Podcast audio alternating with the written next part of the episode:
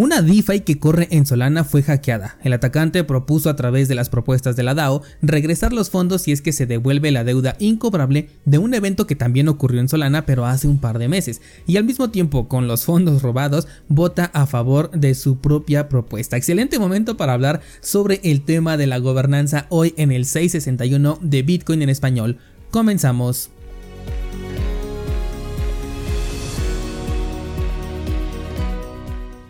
El precio de Cardano está haciendo un movimiento interesante, sigue ya con movimiento bajista, tuvimos ya el evento de ruptura que te comenté hace un par de días de eh, la zona de soporte de los 40 centavos de dólar. Y posteriormente tenemos ya un par de velas que nos pueden confirmar este movimiento bajista del cual podríamos ir especulando en puntos em, clave como por ejemplo los 30 centavos, de hecho creo que podríamos irnos de 10 en 10, 30, 20 y, 10, yo personalmente tengo una orden cerca de los 10 centavos ahí con un poco de, de tinte de billete de lotería, les comentaba ahí en el grupo de, Discord, eh, quién sabe si llegue, yo tengo ahí marcado como un como un posible objetivo y no voy a quitar esa orden hasta que el mercado cambie de tendencia. Quizás una vela rápida, una vela fugaz pueda ejecutar esa orden y bueno, por eso lo llamo un billete de lotería porque pues es mera suerte, ¿no? Pero por el momento yo creo que sí es posible que el precio llegue a los 30 centavos de dólar y bueno, ya de ahí vamos a ver cómo reacciona con respecto a, la zona en la que se encontraría, porque por ahí, si no me equivoco, en el marco temporal de una semana tenemos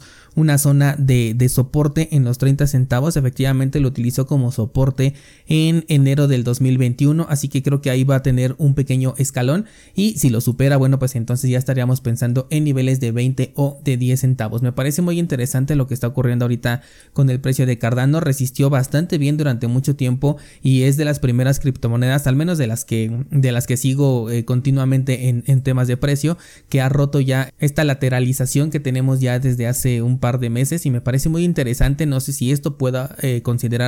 como el inicio de un nuevo movimiento en todo el mercado. Hay que estar pendientes. Por aquí estoy viendo, por ejemplo, tokens como el de Atari que tiene un 42% hacia abajo, pero los movimientos de esta cripto son bastante bruscos, así que no, no lo voy a tomar en cuenta como que también está afectando a todo el mercado. Simplemente hay que darle un, seguimiento. Eh, me preguntaban ayer también sobre eh, Cardano con respecto a Bitcoin, que si no tenía un análisis por ahí y también de hecho está en ideas trading y ahí de hecho creo que ya, ya está, está cumplido, lo tengo yo todavía marcado aquí en mi gráfico teníamos tres objetivos. Este análisis lo hice desde que estaba más o menos en los 5000 eh, satoshis el, precio. De ahí todavía tuvimos un movimiento más alto porque llegó hasta 6000. Pero yo estaba marcando ya puntos en los 2700, en los 2241 y el último en los 1500. Y el pasado mes de mayo de este, de este año 2022 llegó a 1501 satoshis. De hecho, entonces ya tenemos prácticamente los tres puntos de, de compra alcanzados. Y como todavía el mercado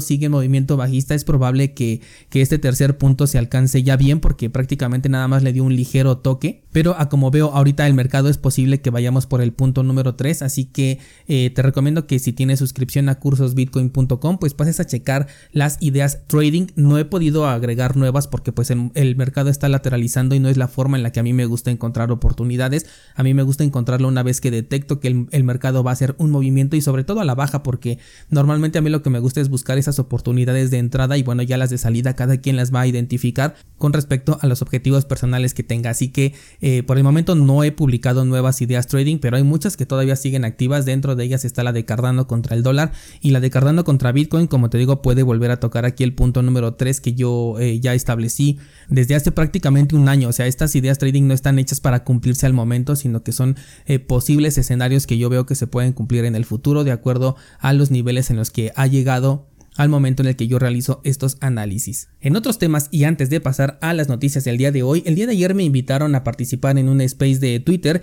Fue una charla muy interesante donde hablamos de Bitcoin, de regulaciones, de cripto, de la privacidad de Monero e incluso de trading, un tema que ya casi no toco, pero se puso bastante interesante sobre todo al final. Te voy a dejar el enlace al space en las notas de este programa por si lo quieres pasar a escuchar. Es un episodio de prácticamente dos horas, me gustó mucho participar y considero que lo vas a encontrar muy interesante, así que enlace en las notas de este programa. Ahora sí vámonos a las noticias y parece ser que esta semana estuve desfasado un día con la información porque de nuevo tengo que realizar una aclaración a lo comentado el día de ayer. Y es que tras el hackeo que sufrió Binance que le hemos estado dando, seguimiento desde la semana pasada, yo te comentaba que no creía que el atacante se pudiera llevar estos fondos debido al bloqueo que puede imponer directamente Binance sobre, sobre su red e incluso que el fork que se llevó a cabo el día de ayer con éxito, por cierto, debo decir, podía desaparecer o bloquear estos fondos. Pero resulta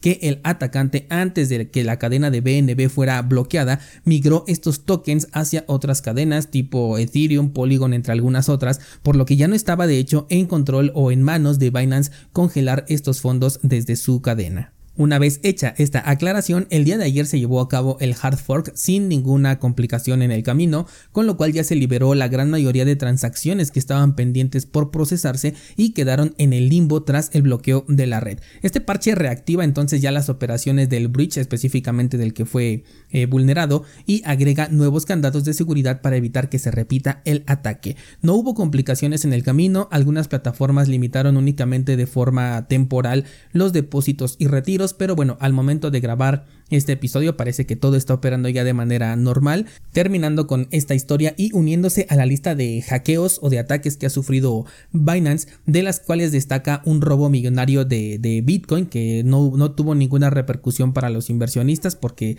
fue recuperado a través de los fondos que tiene precisamente este exchange para este tipo de, de situaciones pero que recuerdo que quedó en el aire el tema de si fue un auto hackeo y nunca se, se resolvió esta duda y también tenemos una supuesta filtración por parte de un tercero de información de los usuarios que tenían cuentas en este exchange y que toda esta información pues se filtró, siendo estos los ataques más memorables que han ocurrido directamente hacia Binance o alguno de sus servicios. Pasemos a otro tema y de nuevo tenemos que hablar de Solana y es que desde ayer yo vi esta nota pero por un momento pensé, bueno, pues es otro hackeo a una DeFi, cosa de prácticamente cada semana. Recuerdas que hasta hubo un tiempo en el que cada semana te traía los hackeos DeFi que habían ocurrido. Sin embargo, esto va más allá con lo que ya hizo el atacante después, y es que la plataforma de Mango Markets que opera en la red de Solana fue hackeada por la cantidad de 100 millones de dólares. Esta fue la nota inicial que yo vi el día de ayer. Después, el propio atacante creó una propuesta de gobernanza para decir que iba a devolver la mayor parte de los fondos robados,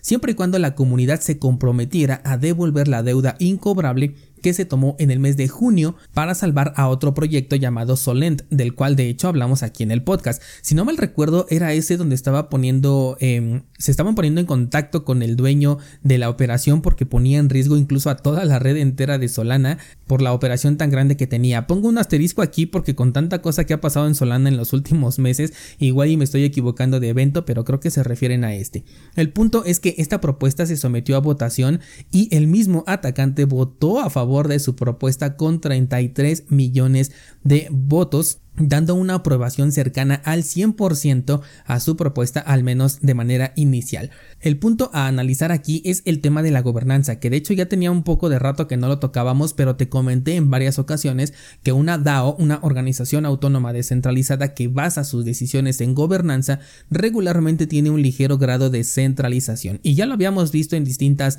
votaciones que siempre beneficiaban a las personas que están detrás del propio proyecto, por ejemplo con asignaciones millonarias para otra vez el desarrollo de este proyecto nuevo para el crecimiento. Asignaciones que de un inicio ya se habían hecho porque normalmente así nacen hoy en día todos los proyectos con una parte de la emisión inicial destinada a los creadores y posteriormente ya se vuelven a asignar fondos mediante esta supuesta gobernanza por poner solamente un ejemplo sobre la mesa de los que ya hemos comentado muchos aquí en el podcast. Este caso peculiar de una autovotación nos deja ver que eh, del poder que tienen de control aquellas personas o aquellas entidades que poseen una gran cantidad de tokens y que difícilmente la gente podría competir, sobre todo cuando el control de los mismos está desequilibrado. Al hacer análisis cripto, por ejemplo, me he encontrado con proyectos que se quedan con más del 60% entre fundadores e inversionistas iniciales, más lo que le puedan asignar a las casas de cambio, digamos que, que asignaciones de fábrica y aparte todo lo que la gente de manera voluntaria pues le entrega a estos exchanges para dejar ahí sus fondos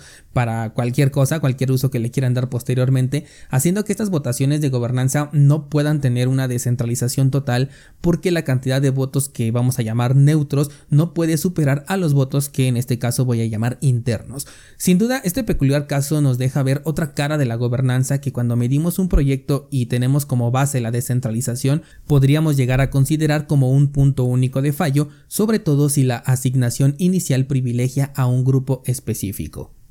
Un tema bastante interesante que seguramente no va a terminar en, que acepten esta propuesta, o por lo menos eso yo pienso, porque todavía le hace falta 67 millones de votos para alcanzar el quórum, pero que nos sirve perfectamente de ejemplo para conocer qué es lo que se encuentra detrás de la gobernanza y cómo influye mucho los tokenomics de un proyecto, sobre todo cuando la descentralización de un proyecto está basada en este tipo de estrategia. No olvides visitar los enlaces que están en las notas del programa, te voy a dejar el enlace para la charla en Space de Twitter que tuve ayer, muy interesante, muy recomendable, también enlace para nuestro pool de Cardano por si quieres participar con nosotros. Y enlace para cursosbitcoin.com, hoy subo nueva clase de el curso análisis de la blockchain de Bitcoin. Cualquier cosa que quieras comentar al respecto, nos vemos por allá en el Discord. Muchas gracias y hasta mañana.